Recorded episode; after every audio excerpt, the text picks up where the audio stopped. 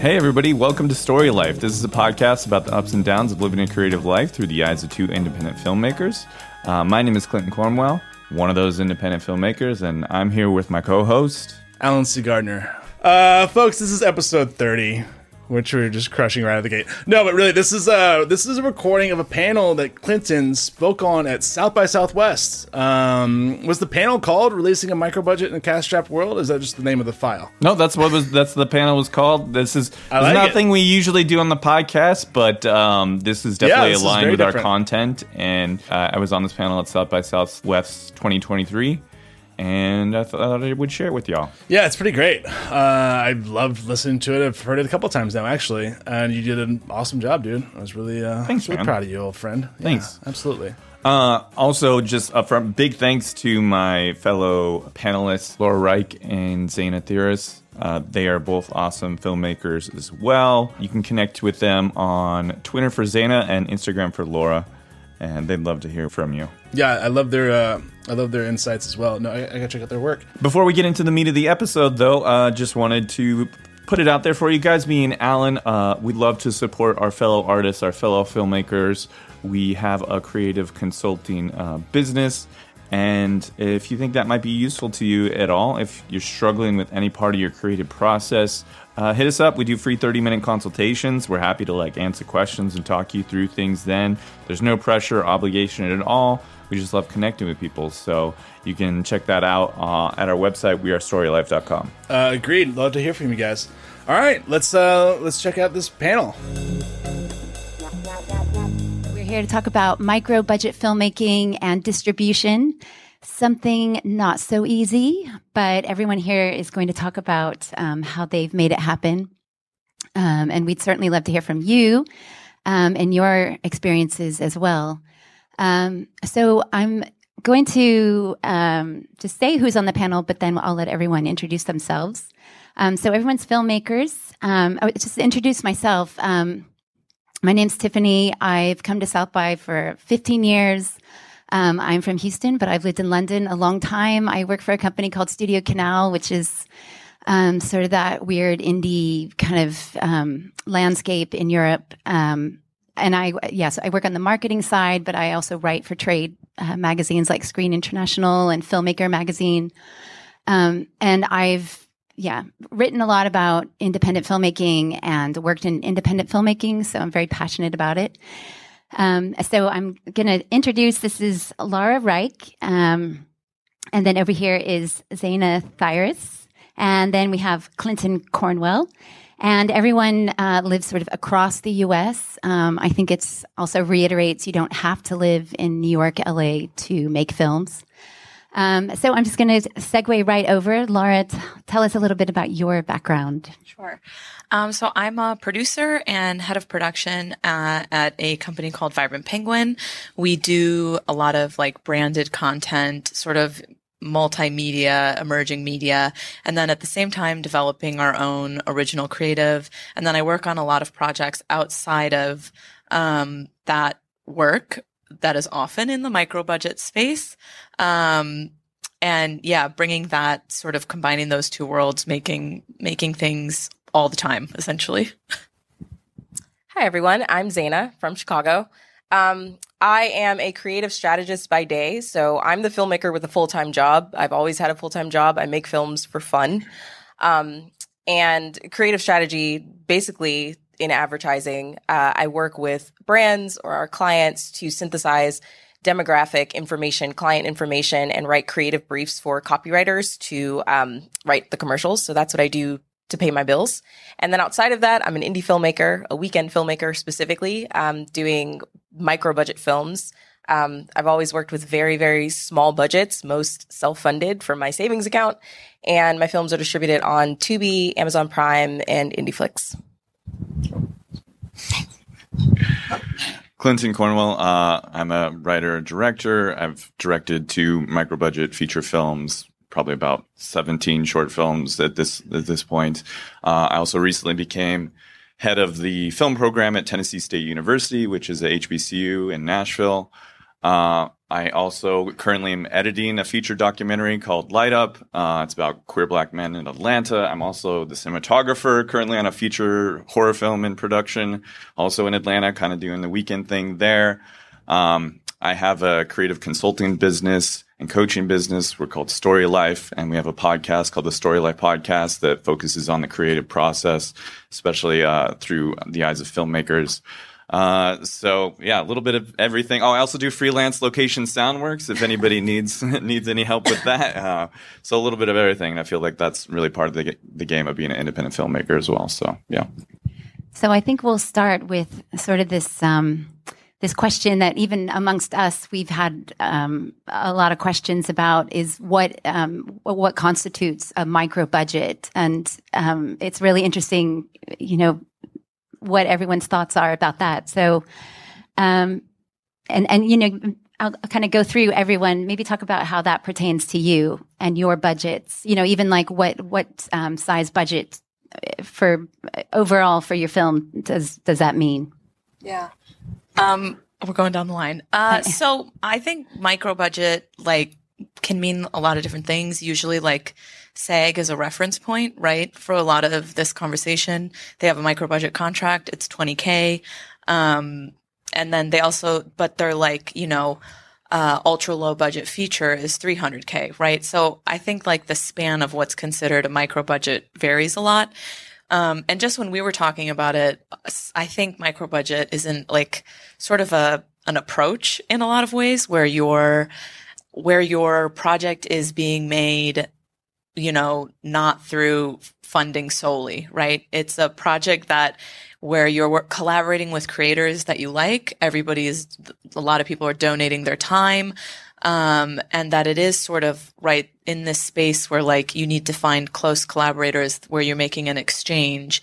And it's less so about right a job or a, a paycheck or you know that sort of thing. But it's a creative endeavor where you're finding a team of collaborators you're working with to make a film um, which is what i consider a micro budget film I would wholeheartedly agree. Um, the biggest budget that I've had is ten thousand dollars. The smallest I've had is twelve hundred dollars. I've done feature docs and narrative shorts. I'm branching into narrative features this year, but um, micro budget, I it's always been to me anything like under fifty k. Um, so, and and to your point, the approach is really it is really collaborative. Um, I have actually have a podcast called the Micro Budget Indie Filmmakers Podcast, and it walks filmmakers through the entire micro budget production process from script to screen. And each season has a corresponding workbook with templates, but the whole premise of that podcast is really about collaboration and really about finding filmmakers who are just as hungry as you are, networking across, meeting people at events like this, and working with skeleton crews. Um, the biggest crew that I've had is 10 people. I've done feature documentaries with five people before in one location, you know, so like it's, it's really that mindset of it we're not making a blockbuster we're telling a story and what's the most efficient way to do that while still maintaining you know the quality of the film and maintaining the story yeah, I think y'all nailed it. And so something I'll just add from my own personal experience is the way that I like to think about it in terms of the smallest amount of money I can typically do a day production for. And that number for me, I've found is on average around $500 per, per shooting day is kind of how I like to think about it when I'm budgeting my things. Now that there's a lot of experience that comes from that in terms of the films that I've made for myself and how I like to make my movies. Uh, but um, at the end of the day, though, I mean, you can do micro budget filmmaking for zero dollars a day under the right circumstances. And I think, you know, something that really defines micro budget filmmaking is the spirit of not letting our resources define the types of movies we're going to make, the stories that we're going to tell. It's not letting it, that stop us from going out and creating our art because I think this is something we'll be repeating over and over again in this panel. Just the creation of your art, just the creation of your films, even if they're made for zero dollars, that act, that effort, that has value in and of itself and and that will gain you so much in this world that will attract people to you. You will learn from that experience. And so I think that really, for me, is what the spirit of micro budget filmmaking is about. And if we s- start to segue um, into the distribution side, which everyone knows whether you have a lot of money or you have no money is extremely challenging right now. Um, how, I guess maybe one question could be, um, what are you know do you need a distributor um, to get your film out there or can you do this diy um, and if you do it diy do you need an aggregator? Um, i know it's kind of a big question. Um, you know but as you're starting to think about okay you finished production and i i need to get this out there what are what are the first things um, you start to think about in terms of who can help you with that? Yeah I mean, I don't think you need anyone, right? Like the real, I mean, you need, like, you'll need a team. A movie cannot, I mean, okay, actually, I don't want to say this. Someone could prove me wrong very easily. I think you could make it totally by yourself. You know, there are going to be places you can't get to. That's right. true. But you can make your movie, you can get it somewhere for people to see. Like, the only thing stopping you is your ingenuity, your willingness to reach out to people, and your tenacity to continue pushing. You know, like I think it's the the thing I always like reference is like let everybody else tell you no. Like don't be the person telling yourself no. So go ahead, do what like tell the stories you want to tell make the media you want to make but it is like you know and i do think you have to like you should certainly have a plan and a goal but like for example, you know, you can put your movie on Vimeo uh, on their site for, you know, to make money on it as part of their like Vimeo on demand. There is no barrier to entry there besides making sure your film meets their specifications, right? That's distribution. You can put your film on YouTube monetize it. That's distribution, right? Like there is a path to distribution for you no matter what. You can have a lofty goal of getting like to a distributor um, that has its own hurdles and like issues and like barriers. But I think nothing should stop anyone from thinking they can get their movie to an audience. Agreed. I for me, uh, the distribution, the marketing and distribution plan starts as soon as the script is done, or as soon as the uh, production outline is done for the documentary. It starts very early on because I'm always thinking, okay, who is the audience I want to reach with my film? And the reality is not everybody's going to resonate with your film. Not everybody's going to like your film. And that's okay. We've all seen films that either we loved or not so much. So every film has an audience. And then once I identify, okay, who is this, who is the audience I want to reach with that film? That is what dictates my film festival distribution list. I'm looking at the film festivals that cater to the audience that I want to reach. And a lot of times there are those like really niche indie film festivals in the towns that I've never heard of that have the exact theme of my film. Um, outside of that, looking at unconventional ways to distribute my film too. So some of my docs are very educational. So working with an educational library distributor was really great for me because they were the ones who had the contacts to thousands of schools, whether they were, you know, they had in anthropology programs, women's studies programs, African American history programs that were perfectly aligned with the theme of my film. Um, same with uh, national conferences um, getting my film screened at the American Public Health National Association's conference was incredible and better than any festival that my film ever screened at.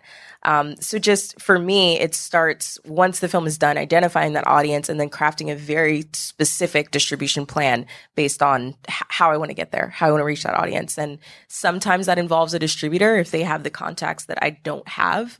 But a lot of times it's, it's that outreach that I'm doing myself. Yeah, sort of piggybacking off of what you're saying, I think, you know, traditionally the word distribution almost is shorthand for maximum extraction of revenue for your film.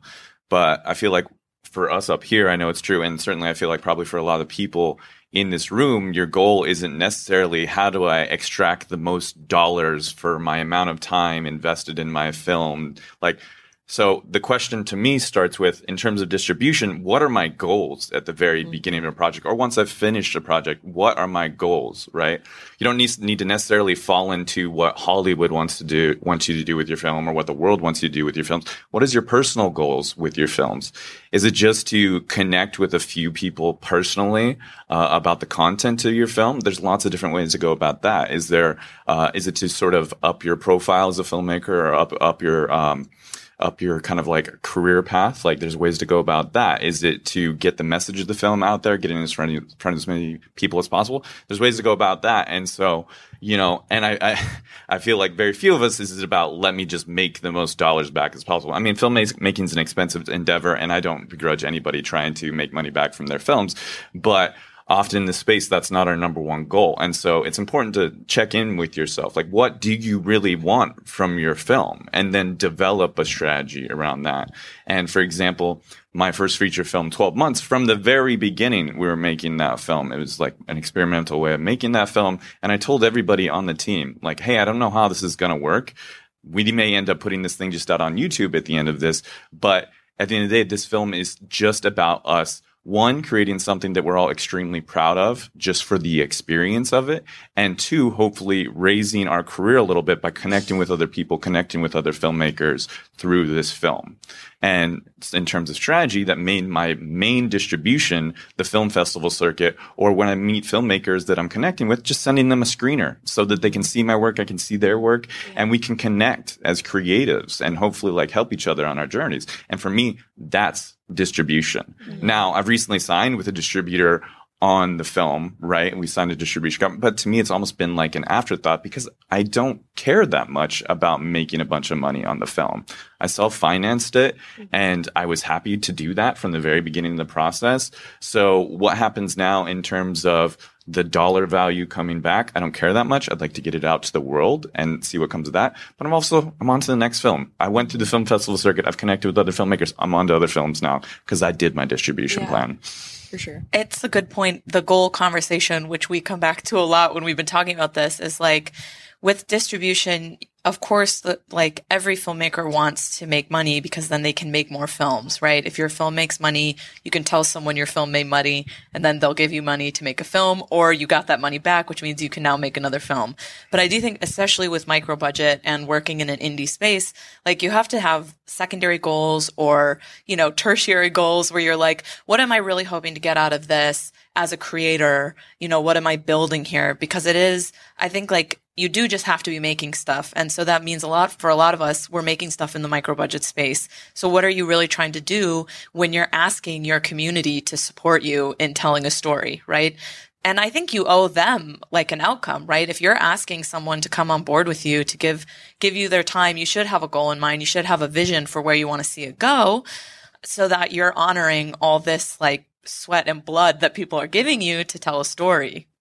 For sure. I think it's the goal conversation we've talked about a lot. And it's, it really is about defining what success is for you. And I had to learn that very early on in my filmmaking career. Like, I knew that I was not cut out to write the $20 million stri- scripts and go to Hollywood and pitch. That was just not me. I knew that I was the filmmaker that was going to have a full full-time job with PTO and you know like that that was literally me and i was going to make films when and how i could you know based on the connections i had the the collaborators that were interested in collaborating with me. And to me being able to make films not because you know i got to write something that's going to sell. No i'm writing what i want to write and i'm making what i want to make. And that to me having the autonomy in in that way is success to me. It's not really about the recouping of the cost or how many millions of people see the film. You know, to your point, if I can get 200 students to watch my film called Black Feminist and one of them goes on, you know, to do some incredible work because of it, that's success for me. Um, another one of my films that I did, a filmmaker emailed me and said it saved their life. And that to me is like, okay, that's the impact that I want to make as a filmmaker. So similarly here, like we all have different individual goals, but for me, it's in the micro budget space. It's not about money. And that's why I love being in, in this space.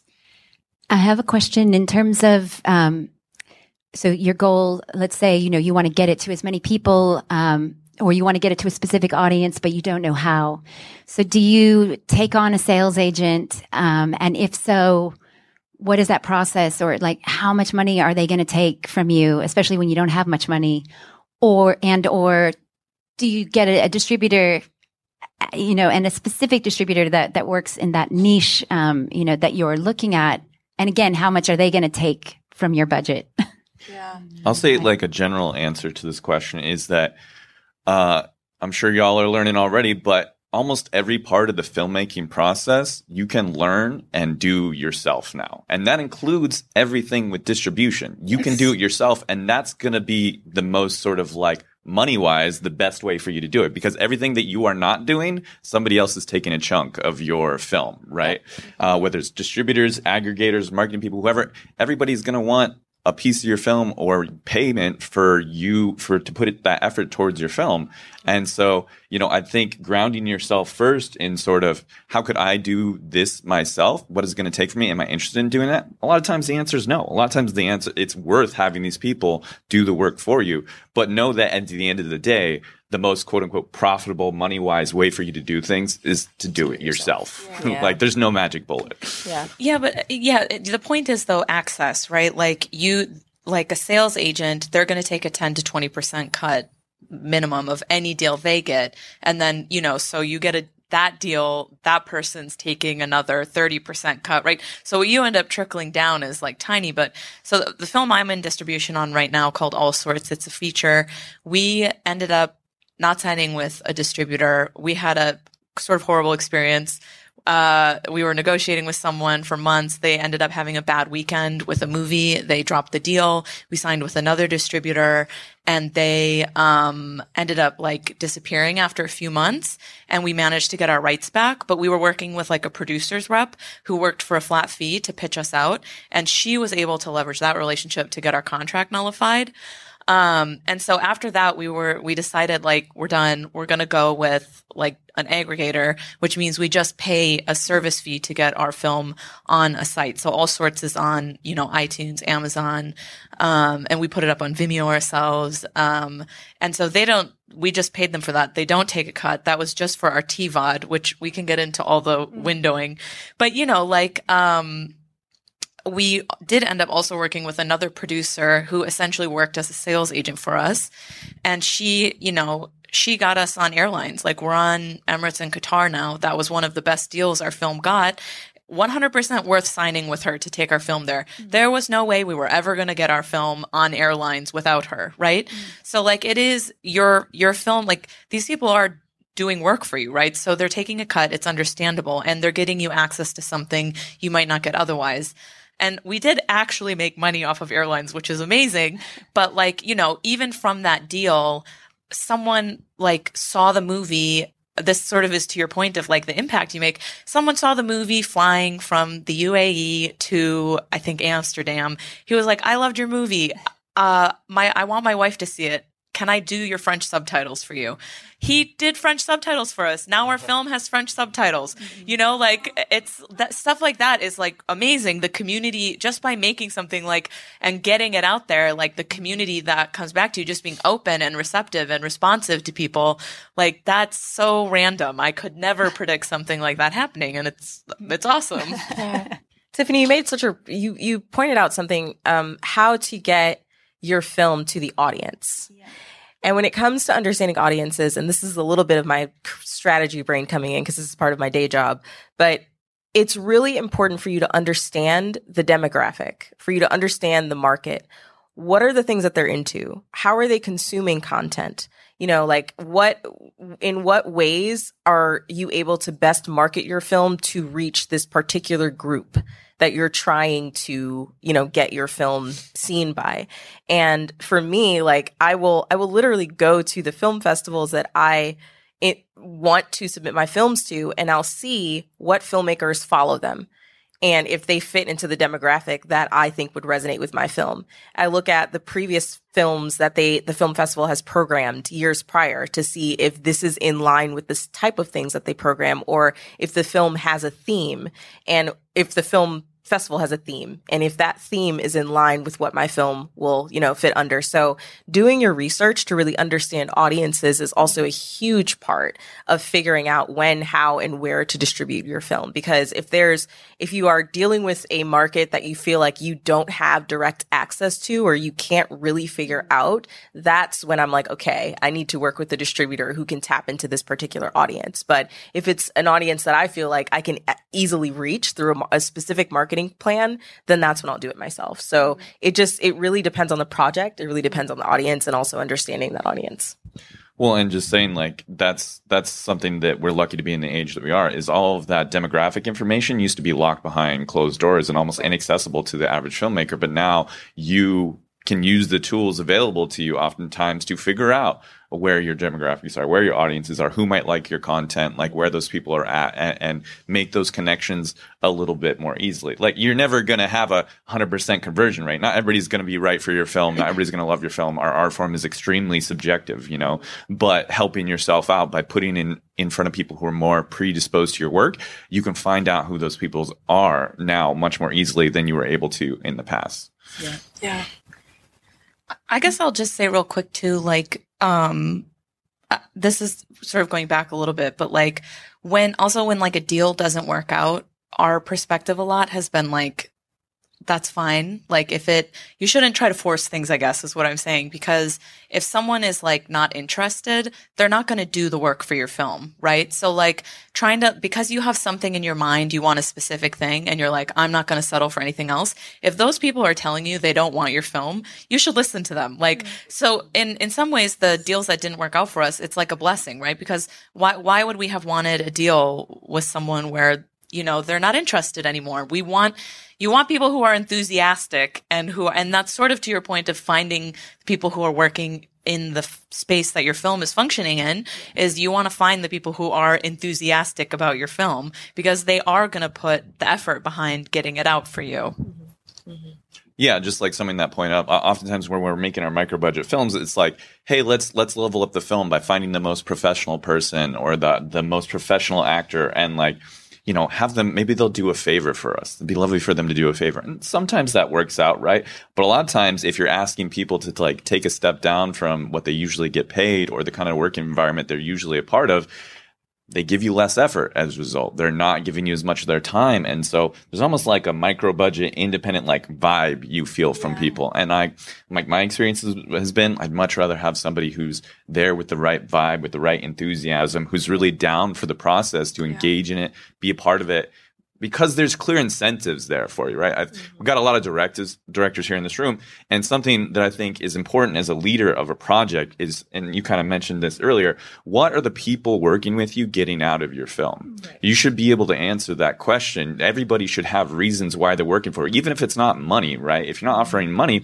you should be able to be offering something else, like you know some collaboration you can offer them in return, somebody you can connect them to, some sort of experience that they haven't had before. But that should be clear to you as a leader because you have a responsibility as a filmmaker, like when you're bringing people onto your projects to make sure that they're having a good experience and to make sure they're getting something out of your project. And if you can't provide something for those people, maybe you should have less people on your project, you know? Mm-hmm. And, and exposure is vague. You know, like I've heard this a lot from people like, oh, you're like, you'll get great exposure.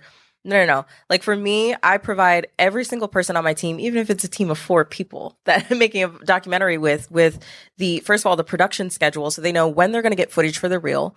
They're going to know what we're shooting on. So they'll know the quality of footage that they'll get for their reel. Um, IMDb credit and the film festival distribution list, the distribution plan. Like these are the festivals I'm submitting to. We cannot guarantee acceptance, but it shows that you have a plan for your film. And that makes, you know, even non-monetary incentives I've worked with camera operators who wanted an op- an opportunity to DP something, to be like the lead cinematographer and put together the shot list for something and they never had a chance to. Absolutely. I've worked with art directors in, you know, the agency space, creative agency space who wanted a chance to actually design a, a movie poster. I'm like, sure, absolutely. Mm-hmm. And so there's a lot of different ways that you can, you know, offer non-monetary incentives for collaborators and not feel bad about it either. There's a difference between collaborating and exploiting. None of us are multi-million dollar corporations and we all understand that like if we had the money, we absolutely would pay each other's day rates. But if for me, working a full-time job and saving up $3,500 to make a film over the course of a weekend, no, I can't afford to pay an $800 day rate for everybody on this team. That's, that's exceeds my budget, you know? So figuring out, you know, understanding that it's okay to move forward in a collaborative type of nature, but making sure you're not exploiting filmmakers by actually providing real incentives that, that they would value is really, really important. And well, this sort of taps in, um, but I know a lot of people, um, again, if you're working on a small set, will say, well, will, our, will the film be seen on the big screen? You know, will it get a theatrical release? And, um, and this can also tie in with windowing. Um, you know, what can you, is it, can you get a theatrical release for a micro budget? And we you talked about this a little bit about how you, how you could get a couple one-off screenings. Um, um, and then you can also talk about like, do you also then kind of go a more traditional route of distribution and aim for the TVOD, the SVOD, the AVOD, or can, you know, nowadays it seems like things you can go straight to AVOD or, but then can you still have a one-off theatrical screening? Um, I know there's lots of different answers for that. Yeah. So there's, people are always going to tell you there are rules. Uh, there aren't. Like there's always an exception. I mean like we've been we were told like cable's impossible because we already did our tvod but then we had a cable distributor come ask us to watch to screen the film you know? So it is like everybody I, I think like the big thing is even us like we're gonna have our opinions right? But the truth is like take it into the whole worldview of the ecosystem of the just distribution, right? Like you will always find an exception. But I will say, I think there is some truth to windowing. So generally, I'll do a, a, real quick version, I guess, right? So you start with theatrical because that's the biggest ask of your audience. You're asking them to leave their home and buy a ticket and sit in an audience. Then you go to TVOD, which is uh, transactional EST um, television on demand, right? So that's where they're buying or renting that's another that's like the next threshold right? Then you go to then it's usually svod right? Subscription on demand. So they've paid to be a subscriber. And then it's avod advertising on demand which means really anybody who's willing to watch uh, an advertisement can see it right? And they window it because the idea is that the once it's on with advertising, people aren't going to pay to see your movie, right? So that's why you do your TVOD before you do your SVOD because then they're just going to watch it on their subscription instead of paying for it. I think there's some truth to this, but I think it's sort of like, and some distributors might tell you they don't want your movie anymore because it is available on TVOD or because it's on AVOD. You know, they might say maybe the they view educational your educational rights as in conflict with AVOD because the library lets someone watch it, you know, without an ad, whereas you know, a AVOD wants someone to watch it with that ad. So they're saying, oh, your the audience is just going to go to Kanopy. Um, but even, well, just a quick note, even with that, like your educational rights can be divided even more. Like these are all, sorry, these are all different rights that your film has, right? And understanding that too, like our airline rights are a specific right. Our, our hotel right is a specific right. Our educational right is a specific right. And so all of those are like segmented and you can sign them all to one person, which is what a distributor generally wants. They say, I want to take all your rights for your film. The question here is, are they going to exploit all those rights? If they can't tell you how they're going to exploit all those rights, you should not sign your rights to that distributor. If they're saying, we have a great plan to get you like your TVOD rights exploited, you should say, great, then I want this agreement to be only for the transactional EST rights, you know, like I, and then you keep the rest of those rights and you find someone to exploit your educational rights. You find someone to exploit your hotel rights. Like don't oversign your rights away, especially as an indie filmmaker, because a lot of those distributors don't have a plan for each of those windows for each of those rights. Um, I will say theatrical, just to really to get back to your question. Theatrical is very hard to make money because to get people to go to a theater, especially after the pandemic, is hard. Our film All Sorts did do a theatrical release. We did it on our own with um, ticket sale, like ticket sale splits. So we didn't um, four wall, which is another term we were discussing earlier, where you pay the theater to screen your film. Um, so that t- it takes a lot of advertising effort, right? So every time we went to a theater and said, "Are you willing to screen our film?" we said, "Here's our here's our marketing plan for this screening," right? Because they don't want to take the risk on your film and putting it in a theater if no one's going to show up because then they've wasted a bunch of resources on you, um, which is why theatrical is so tricky. But there's even a whole world of theatrical options out there. If you're like, I want theatrical, there's a ton of creative like platforms for that. We used one called Proludio, which works with art house theaters. We got our film there so that the art house theaters can program your film. They send you all the theaters that have it. I, we emailed every single theater that used that service. There's another one called like Connecta, Caneva or something. Anyway, there's lots of options. So if you're like, I want my movie to screen in theaters, there are paths for that. It's just that you know, that's a goal thing. Like, is it just the optics? You want to say your movie's screened in a theater? Great. But like, do you want that theater to be empty? You know, like, uh, it, like, does that, is that meaningful to you still? The fact, just the fact that it's screened, but who's in the audience? There is no audience if you're not putting the muscle behind telling people you're having a screening and why they're showing up, which is why a lot of independent filmmakers travel with their films, right? Because the sell is, I'm here with my film. You're, by coming to my film, you're getting access to me. You're getting to hear my story. But that's also something that you have to, has costs. Right. Yeah. I think you made a, a really good point that there are no rules. For me, I love getting my film on a streaming platform and targeting the very niche small indie film festivals that don't have rules around programming. So like it doesn't matter if your film is on a streaming platform or available to the public because they're they're smaller festival, but those are some of the the best festivals. You know, get get filmmakers in a room, screen your project, and then let them know you can watch the film on this platform. Tell your friends to go watch the film on the platform. So, kind of doing it backwards is a way that I love doing it because it's continuously driving pools of audiences to a particular platform. Um, and then for some filmmakers it's like oh no i want to premiere at you know an oscar qualifying film festival and i want to try to meet with a sales agent to sell it to get it on a platform. There are literally no rules to, to, doing it. You just have to figure out what makes sense for you and what aligns with what you would see as you know the most successful and the most viable option for your film hmm.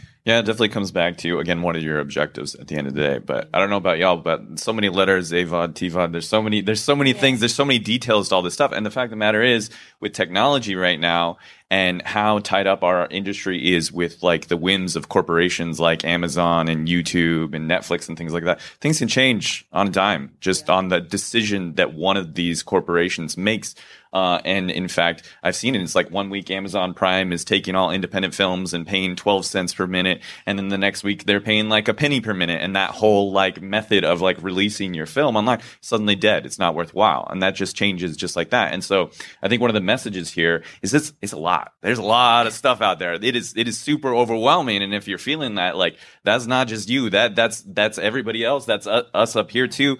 But I think it's on you as the independent filmmaker to, to educate yourself yourself and to make sure that you're going out there finding the information because it's constantly changing. A lot of things that we're saying here, you know, are going to be out of date soon. And so when you're out there ready to release your film, whether it's a short film or a feature film, you know, put in the work as your as a creator to educate yourself about what current distribution is like, what's working for people, what's not working for people.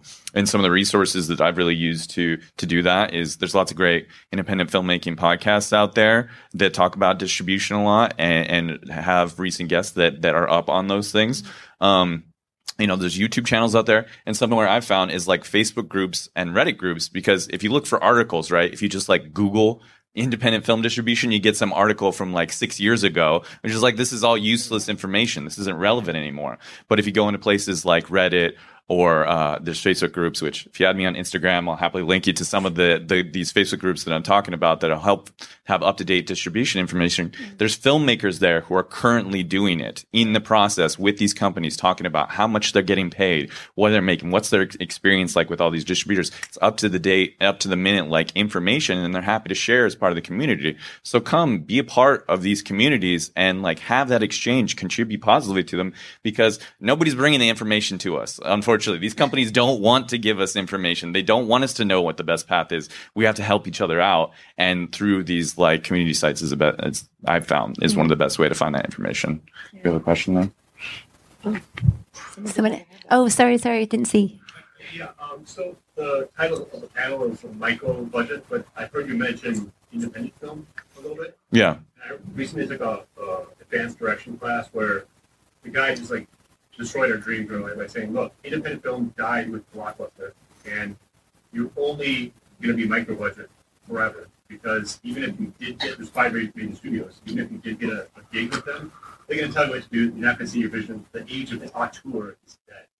That guy sucks. Yeah, like fuck him. yeah. I'm wondering, like, when you're talking about advancing your career, like, how, like, his proof was like name an auteur, and we all named a bunch, and he was like, yeah, they're all from the 70s, 80s, and 90s. There's no new ones, you know. Well, who's next to So I'm wondering, like, is there is there hope for that sort of thing? I mean, can you get to a major studio where they're going to let you do your, your vision, or like, is he right anyway? This is a wrong. No, I mean, if so, uh, micro budgeting is independent film. Independent film is a term that, you know, what does it mean? You know, A24, people call that independent. Those are million dollar movies. Okay. Are you considering that independent? In a lot of ways, you know, it's outside the main studio system, but so I, the, the independent film spectrum is huge, right? Um, and I think what we're talking about specifically is like not letting any of those barriers stop you, not letting a budget stop you, uh, like not letting anything stop you from telling a story if you feel passionately about telling a story. Um, but I would say, yeah, I would say like that is patently not true, I guess. And it comes down to two, like, what is his metric for success, for auteur, for any of those things? And it seems to me that he's, his is, um, making money in a box office. Is that going to happen for your micro budget? amazing if it does amazing but the reality is no it's probably not is your micro budget going to make money maybe not right? And that's sort of what we're getting at is like what are your goals? Because part of it is building right your you want to make movie if if if you're here it is because you want to make movies i'm guessing. So if you want to make movies do it. Don't like don't let any of these barriers stop you but what that means is you're collaborating with your peers you're right like you need to tap into your people at your level people coming up and work with them. But i do think it's like if your goal is to have a box office smash you know like you can work towards that goal but like that you're going to be destined to be very unhappy. But if you want to be a filmmaker you can be. And and i think it's it's amazing like collaborating like just meeting you all has been so life-giving and fulfilling. And like you know like to me that's what i'm here for. I'm here to help people tell stories and work with people that i think are talented and make make an impact. Maybe it's not as big maybe this auteur argument is like a national thing but i think everything in media has become smaller right? Every every group that is watching stuff is more concentrated. You know just as a small example like we work with twitch sometimes. We do like a streaming show. I get into that community. I'm like "The- these are millions of people doing stuff I've never heard of before, you know? And it's like, but to them, that's huge, right? So it is just that, like, I think the networks and the world is becoming smaller because there's so many more places to access thing. And I think that's the auteur argument is that before there was one, one avenue, right? And now there is thousands of avenues. Yeah. So there are all these people being auteurs in their own sphere. And that's amazing. I, I was. I can uh, think of an example in the UK um, during lockdown. Someone made a, a, film, a horror film, uh, for literally, I don't know, five hundred bucks, and uh, you know it went viral. Or, you know, it got lots of attention on YouTube, and because of that, then he got. Um, I don't know how, how much, but he got a fair chunk of money um, to make a, a, a much bigger budget film just out of lockdown, and it was just because he just was like, "I'm not. I, I'm going to go for it." And so I, I think I, I do think it is possible. I, I think I think these are like stepping stones. You have to go for it in order to get get get there. But it's also, I mean, and I can only speak for myself. I have zero interest in the Hollywood studio circuit whatsoever. I've been to LA once in my life. And it's like, I just, to me, being a part of the machine is just not appealing to me. And we keep coming back to this point of like, you have to define what success is for you. I am not trying to make a box office hit. I am not trying to work with any of the studios because, to your point, you lose autonomy over your project the moment you sign a deal with them. It is no longer your project. Your vision, it's really, it becomes what's going to sell. Ryan Coogler was like, that was not the version of Black Panther that I wanted y'all to see. And it's like, it's not, it's not yours. once it becomes an, in entities. And I think that the beauty of micro budget filmmaking is being able to maintain that autonomy and that in and of itself is the success. So I I could not give any advice, any direction, anything pertaining to getting into that Hollywood scope, that Hollywood circuit, that studio circuit, because um, that's just not that to me is not where my passion even even lies. Yeah, you, you, you asked, is the dream dead? And I'd say if your dream is to work with the studio and have full creative control, yeah, that dream is dead because the reason we don't hear about these auteurs anymore is because the movie studios used to just be movie studios. Now they're all owned by corporations who don't give a fuck about making creative movies. They just want to meet their their dollar, their profits, their whatever. Like a lot of movies released by studios now are loss leaders for other products and stuff. So no, they don't care about your artistic vision. So if that's your dream, that dream might be dead. But in terms of the the dream of going out there, making your art, making your movies, that's alive more than it ever has been. Because in the mm. past you needed huge amounts of money money more, even just to make yeah. a short film because of the cost of film stock and the cost of all the technology. The prices have come way, way down. Yeah. And like, you know, almost like 95, 99% of your art form as a director, as a storyteller can be practiced with no budget at all now. And that's never been more possible than in this moment right now. So if your dream is to make like a Marvel movie and have full creative control. Yeah, that's not a realistic dream. You're going to make a Marvel movie, you're going to make the movie that Marvel wants you to make, right? But if your dream is to go out there and create and, and, and create art that changes you as a person and that affects the people around you and it has you having amazing collaborative experiences with people, like that's what I'm here for. And that dream, like you can go do that as soon as you get out of this panel, go make something like yeah. right, right now. Yeah. And that it's, it's very exciting. Yeah. And I wanted to segue to kind of Zanah going back to what you talked about reaching like your passion and your passion going to the audiences that you want it to. And you've talked about some interesting release strategies, um, you know, whether it's the education platforms, um, churches. Um, yeah, I wonder if you could like tap into these sort of different alternative ways that you can get your film out there. Yeah. Yeah, I mean it's it's again it's starting with who is my audience? How do I reach them? And also like what are the things that they're into in terms of entertainment? So for example um, daughters of eve is a feature documentary that i made and it's around dismantling misogyny and patriarchy within the christian faith. It's very very it's a religious film. So number one it did incredibly well overseas. It won best documentary at the women's international film festival of nigeria. It screened in australia. It screened in france because christianity is is global. So it actually did really really well. Um, and then when it came to distribution, rather than educational library distribution, which it, it did get picked up by some um, theology programs and humanities studies programs, but what was really big was church screenings because there are a lot of very progressive churches who are trying to incorporate these types of um, more liberal, more progressive conversations into their women's ministries, um, into just their subjects overall. So that was me putting together a list of 20 churches 30 churches, 40 churches, and just reaching out to their executive directors or their pastoral team or whoever that was and letting them know either, you know, it's available to watch on Vimeo and they're like, oh, this is amazing. We're sending this out, or we'd like to host a screening. And then at screening, letting people know they can go to the website, sign up for the mailing list. This is where you can tell your friends, families, whoever. So it was like a really grassroots approach to that.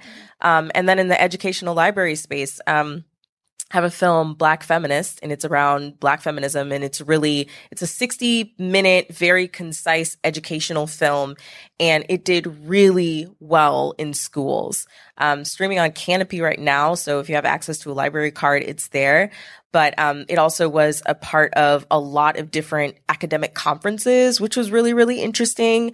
Um, the Women's Museum in California did a digital exhibit on it. So, like, finding again like where those audiences are and how they would consume information is like really or or entertainment is just where where I start before I figure out which channels to yeah. to reach them. Yeah. I, I do think also the like as creative as you can be with distribution, especially as a micro budget is really useful. My like the first film I worked on was I was hired to do marketing for it. It's called Cement Suitcase. It has a wine theme. It's the same director of the movie we're on distro right now for. And I just, we got a wineries list and I emailed hundreds of wineries saying, "Do you want to host a movie night at your winery?" And I think we did like dozens and dozens of screenings, you know? Uh, and, you know, like we charged a small fee, which is what your educational distributors are doing on your behalf. Mm-hmm. We were just doing it ourselves, right? Mm-hmm. So, like, really, whatever you can think of and whoever you're like, this, it really comes down to a matter of like, you need to be comfortable emailing and calling people and cold calling your butt off because that's what it comes down to is like, you are limited by what you can come up with and who you're willing to talk to. Mm-hmm. Yeah, along these lines, real quick, I was just there's a saying now. If any of you listen to the Indie Film Hustle, Alex Ferrari, really great indie filmmaking uh, podcast, but uh, his saying is there's riches in the niches. And the point there is like find your community, find your niche audience that is already predisposed to like your content.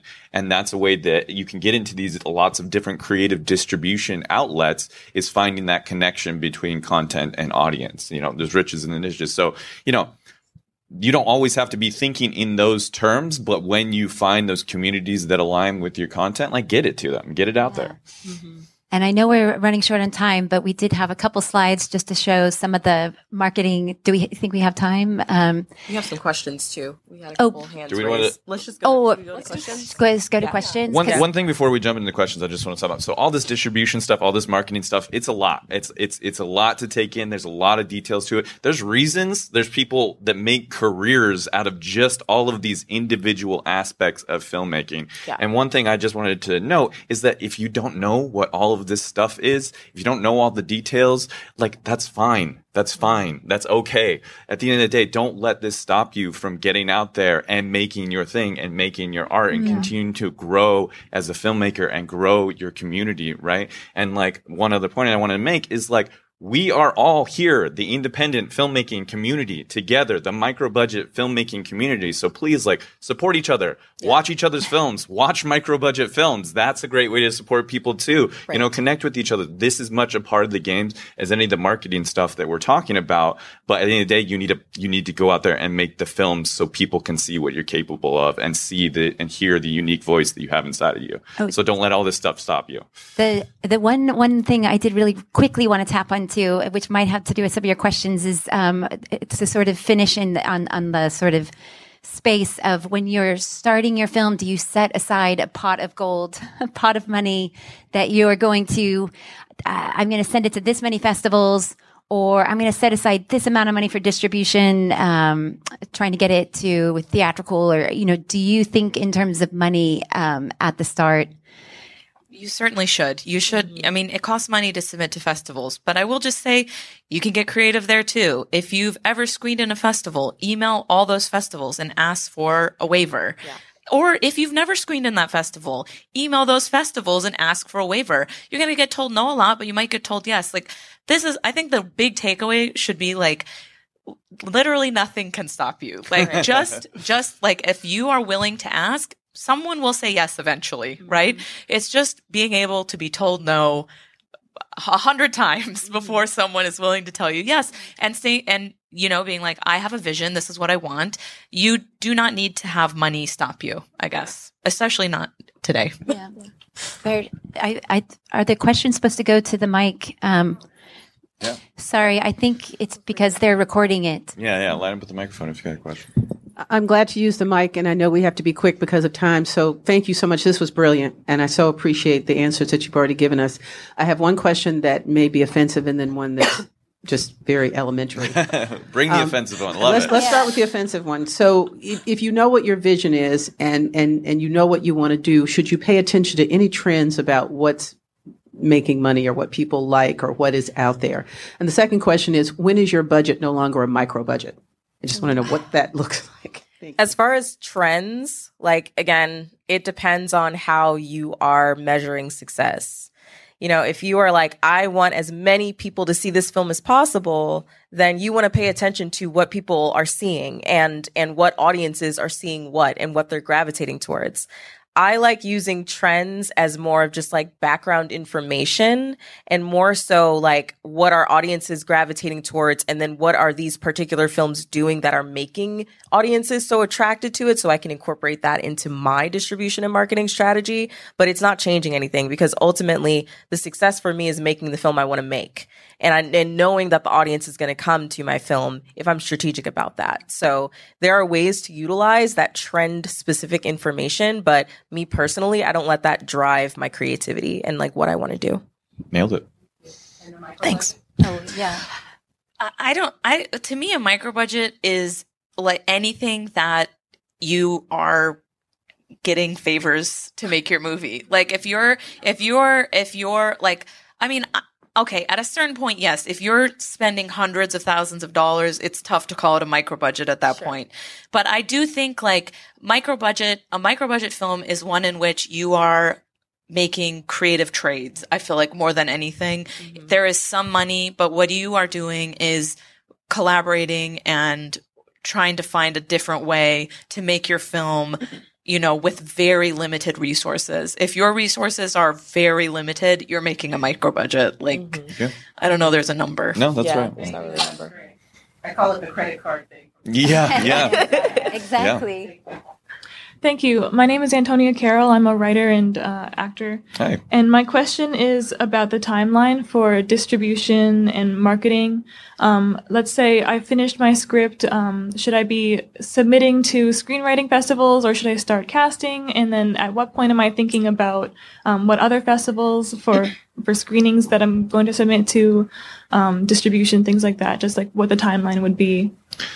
Well, I'd say let's take the word should out there because there's a lot of different ways to go about it. There's no one right way to go about it. And so it goes back to what we're talking about. What are your objectives, right? And you only have so much bandwidth as one creative person. Like you can only do so many things. That being said, it's absolutely, and these two will talk much more about it, but it's absolutely advantageous to start thinking about your marketing strategy, your distribution strategy early on to have some ideas about that stuff because there's lots of things that you can be preparing ahead of time. You know, having uh, behind the scenes on your your shorter film, having people taking photos for you, thinking about promotional materials, thinking about like where you might target for your distribution. The, the earlier you think about that stuff, the easier you can make it out, out on yourself. But it's also it's not essential. It's not essential, and if you don't do that stuff, it doesn't make you a failure or anything like that. Yeah. And I would say, like, yeah, submit to everything, but sometimes that costs money, right? So that's a trade off too. If you're saying, I'm going to submit my script to all this stuff, that could be hundreds of dollars. It could be hundreds of dollars that you're taking away from your short film budget.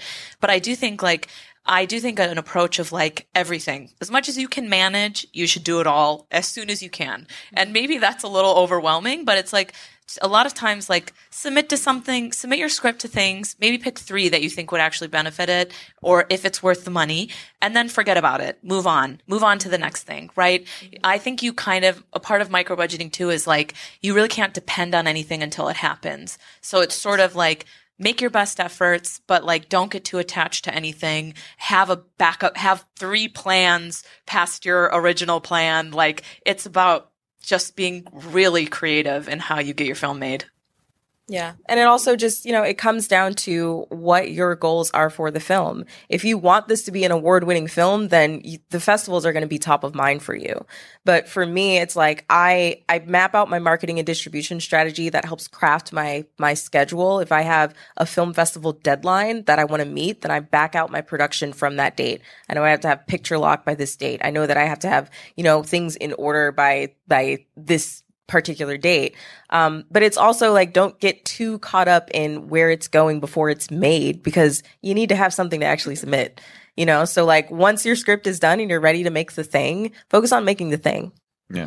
And one, one thing I'll just say on submitting to things in terms of film festivals, in terms of screenwriting competitions, a lot of them suck and are not worth your time, are Yeah, not worth your dollars. So be 100%. like, before you submit to anything, I know that you get this excitement. You're like, oh, I'm going to submit to a thing. Maybe I can win. But like, there's a lot of things that are just there to take your money and will Yeah. be no benefit to you, even if you get into them. Yeah. Screenwriting competitions and grant competitions and film festivals. So just be like, I understand the excitement of clicking that submit button and, and, and submitting to something, but be very discerning. Do your research on things before you submit to them. Make sure it's really going to be worth your time if you get into it because a lot of them are just there to exploit you. Yeah. Thank you. And people only have so much bandwidth. So if at a certain point you're like, this is not fulfilling for me, just move on to the next thing. Like that's okay too. Yeah. You got to be honest with how much you can handle.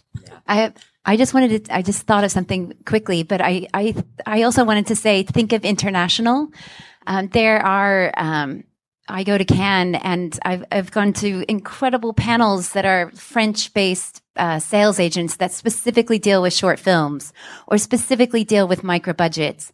And there's such a big audience in Europe for this type of material. So you might struggle here in the US, but if you start getting exposure over there or in a country that you're from or somewhere abroad and then you come back here, you know, that can often help you. So I, I I would encourage to think big. Hi, this is a very valuable panel panel for me. I teach in the film program at Full Sail University in Orlando, mm-hmm. and I'm here at this panel because one of my students came to me last week and said, "You know, I think I can make a feature for eleven thousand dollars. I'll be able to make my money back, right?" and my question to him was not, "What's your goal?" My question was, "What's your plan?" And he didn't have one. Yeah. But my question then is because you, Laura, you mentioned the creative trades. We can make trades because people want to be DPs that were camera operators, so they'll work for us for free. What on the marketing side can you trade if you want to get somebody like you who uh, would call a hundred different wineries to get the movie Yeah. screened and all of that? Yeah. Mm-hmm. I mean that's that's a good point. So I I will say full disclosure like that was a paid position. It wasn't very well paid, but it was paid, mm-hmm. right? And so that's something too where like that's a little tricky because I think that's I think I will say like for me I work mostly as a producer. I find directors that I connect with and especially on their short films, I don't ever make money, but I'm willing to hustle for them, right? Because I like their like I'm the person that's going to be emailing on behalf of that director. So I would encourage this director to find a producer that feels that way. Like, is that easy? I don't know. Mm-hmm. Right. But like these shorts I've made, two of them, one of them, Sojourn is a narrative, Status Pending is a doc. You know, these are filmmakers that I collaborated with because I believe in their vision and I like them as people. And that means I am for, like, these are movies I made years ago. I will hustle these movies forever. If I think I can find another opportunity for these movies, I'm going to.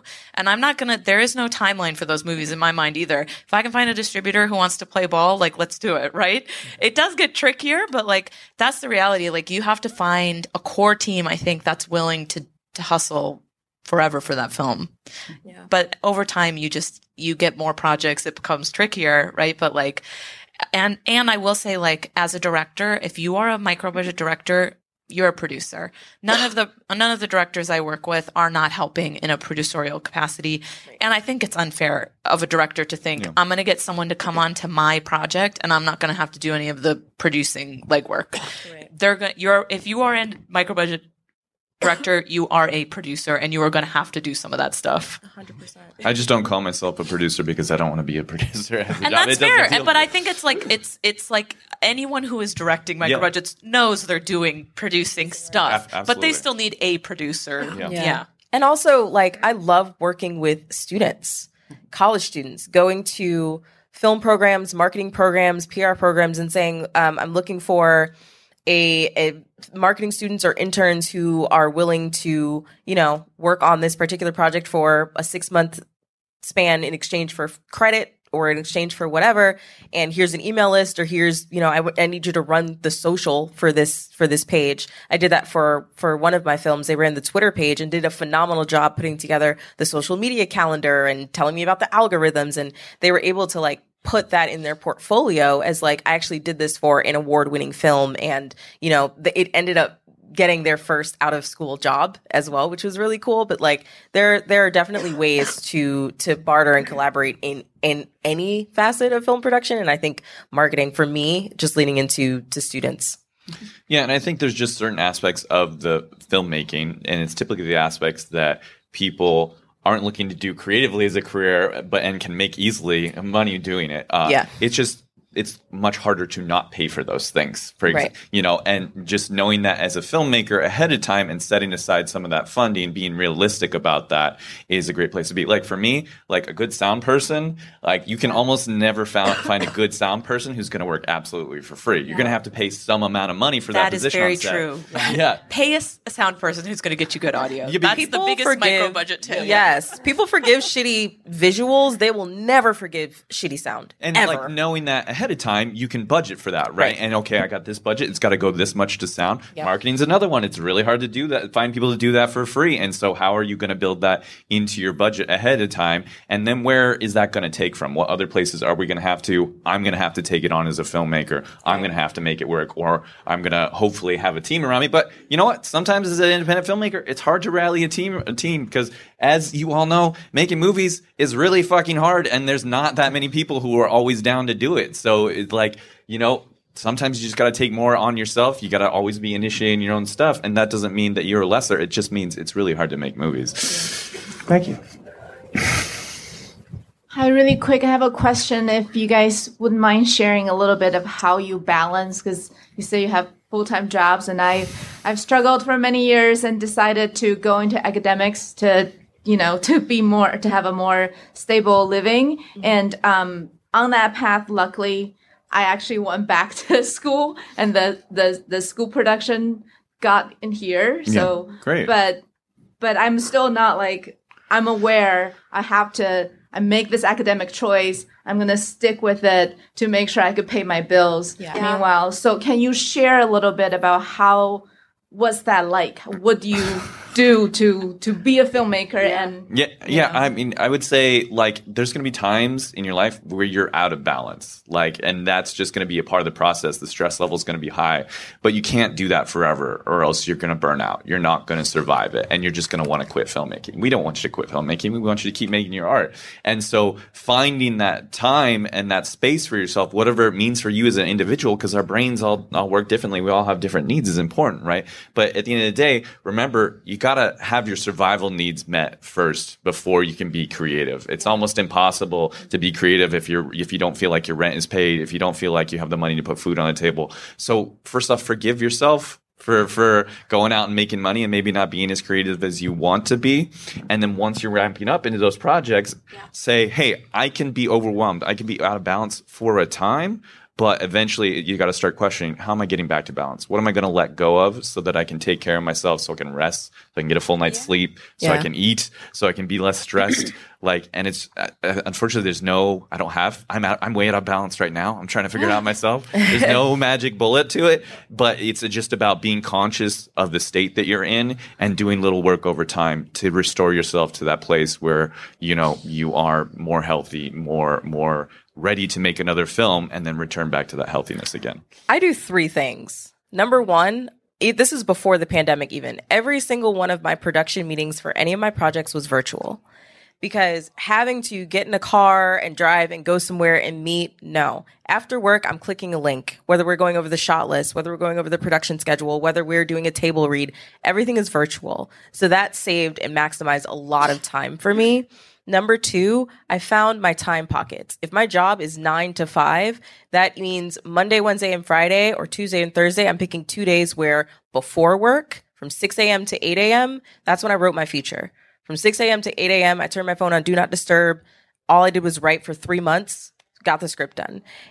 Wednesday, Thursday, Friday after work from 6 p.m. to 8 p.m. Those are my time pockets where I'm doing the production schedule, where I'm doing whatever. But literally finding those pockets of time and only working on one project at a time. I will only do one film at a time and I will not start working on another film until the other film is done. Because again, there is no rush when you have a full time job and your needs are met. So you don't have to be juggling a bunch. So virtual, finding the time pockets and working on one project at a time are literally how I'm able to continuously just like keep it going. I've made 15 films and directed eight of those.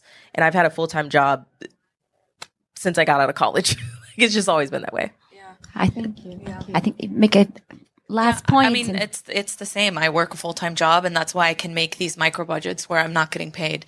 And that's something like that's something where with the crew, I like I don't ever want crew like. Some people are making their life as freelance crew, right? So they're probably not a good fit for your short film. It is probably going to be people who are working, who have a paycheck, who can like have that luxury, right? So it's a it's like a respect thing as well. But same, I work and then I go home and I work on the side projects. I find time on the weekends. I it, it basically means you're kind of going all the time, but it is like you need to take care of yourself and find breaks and find outlets. But and I will say like I think that like the projects I've made on the fringes are the ones I'm like most proud of, right? Because what I'm getting paid for is so that I can live my life. I do interesting work. I like it, but it is those short films that I made in my off time that I'm the most proud of.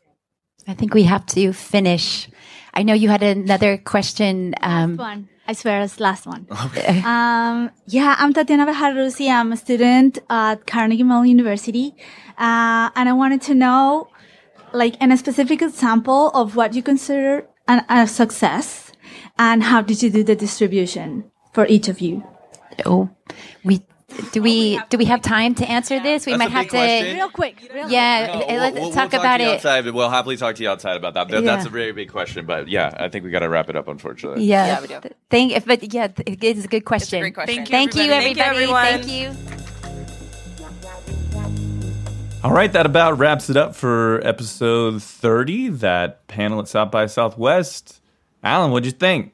Dude, I loved it, man. I like it's I love everything y'all were talking about. One of the uh, my favorite points you you know that you made was talking about how the act of creating, just how invaluable that is. Just that experience, like you have that's kind of what it's you know the, the act of creating itself, and then again, like you know what I always add on, like giving it the opportunity to connect with people is, is kind of like what it's all about. And uh, everything else is like you mentioned, like y'all talked about is you know you got to figure out what your specific goals are in addition to that, but that should be kind of like the engine for everything. I, I really enjoyed this discussion.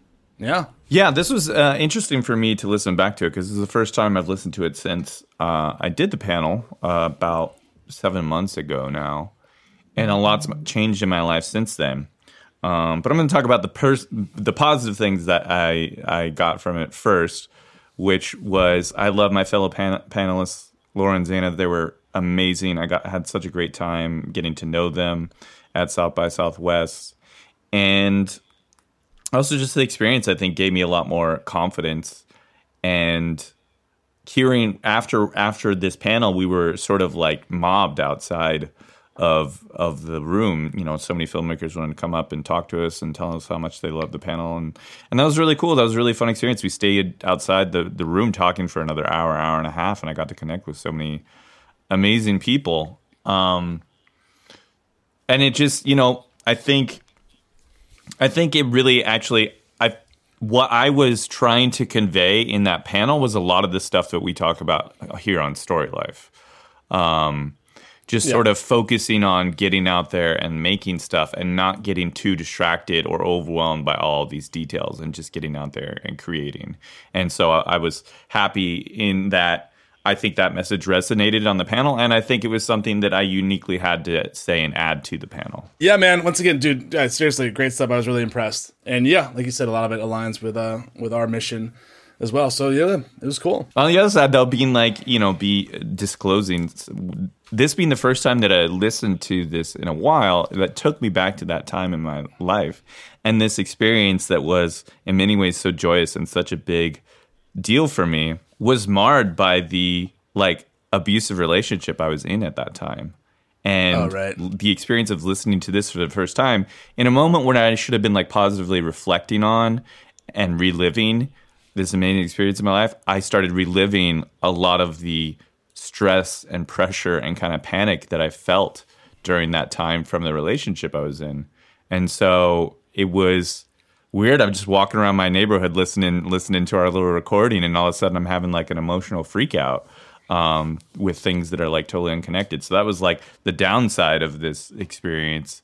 And it's funny how listening to things from your past can take you so in such real ways to that moment in your life. Yeah, no, it's all connected for sure. All the things from the rest of your life are intertwined with those moments. They all kind of serve as touchstones like throughout your life too. So, well, at least I'm glad you're moving forward, kind of like having unraveled from that situation, learn and and and, and grew from it, and uh, Yeah. and yeah, able to view things with a, a different perspective now. And we will touch more upon all of that in future episodes, surely. Yeah, for sure. Folks, if you want to reach out and uh, hear more of our thoughts on uh, all the things Clinton was discussing and, and film and what have you, you can contact us at wearestorylife at gmail.com. Also, please check out our website, wearestorylife.com, where you'll find more information about us and what we do as coaches and consultants for fellow artists, as well as links to our Patreon and social media pages. Yeah, and we'd love to hear from you guys. Uh, you can connect us more directly uh, at Twitter and Instagram. For me, it's Clinton Cornwell. Also, uh, Laura Reich, you can connect with her on Instagram. Her username is LJRei, L J R E I. And Zanah Thirus on Twitter. Uh, she's just at Zanah with uh, two underscores. And then uh, you can follow me on Facebook, Twitter, TikTok, and Vimeo at Allen C. Gardner. It's A L L E N C G R D N E R. And on Instagram at Allen C. Gardner Movies. And if you want to check out some of my films, uh, Cold Feet is currently available on Amazon Prime, Google Play, and YouTube. And some of my other movies are available on several platforms, including Save Yourself and Act One on Tubi, and We Got Lucky and Bad Bad Men on Amazon. Also, Being Awesome is now available on Tubi, Vudu, and the Roku channel. So check it out, please. Thank you to our editor, Mike. There's just no more words to say about you. We lo- we love you so much, and it's it's it's a love that cannot be described. Our editor, Mr. No. Mike Jimenez, everybody, for his wonderful work. The only word I would even use to describe it is endless. Um, and, and thank you all. to our friends and families for all of their supports on our journeys. We couldn't do it without y'all. Yes, thank you guys so much. Um, folks, we have many more episodes coming up, so please subscribe and join us next week. This has been Clinton Cornwall. And Allen C. Gardner. with Story Life. Take care. Thank you.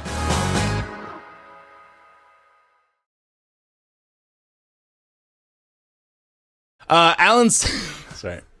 Here, I'll lead you in. I'll lead you in. No, no, no, no, no. I got this. Okay. Allen C. Allen C. Gardner. Allen C. Gardner.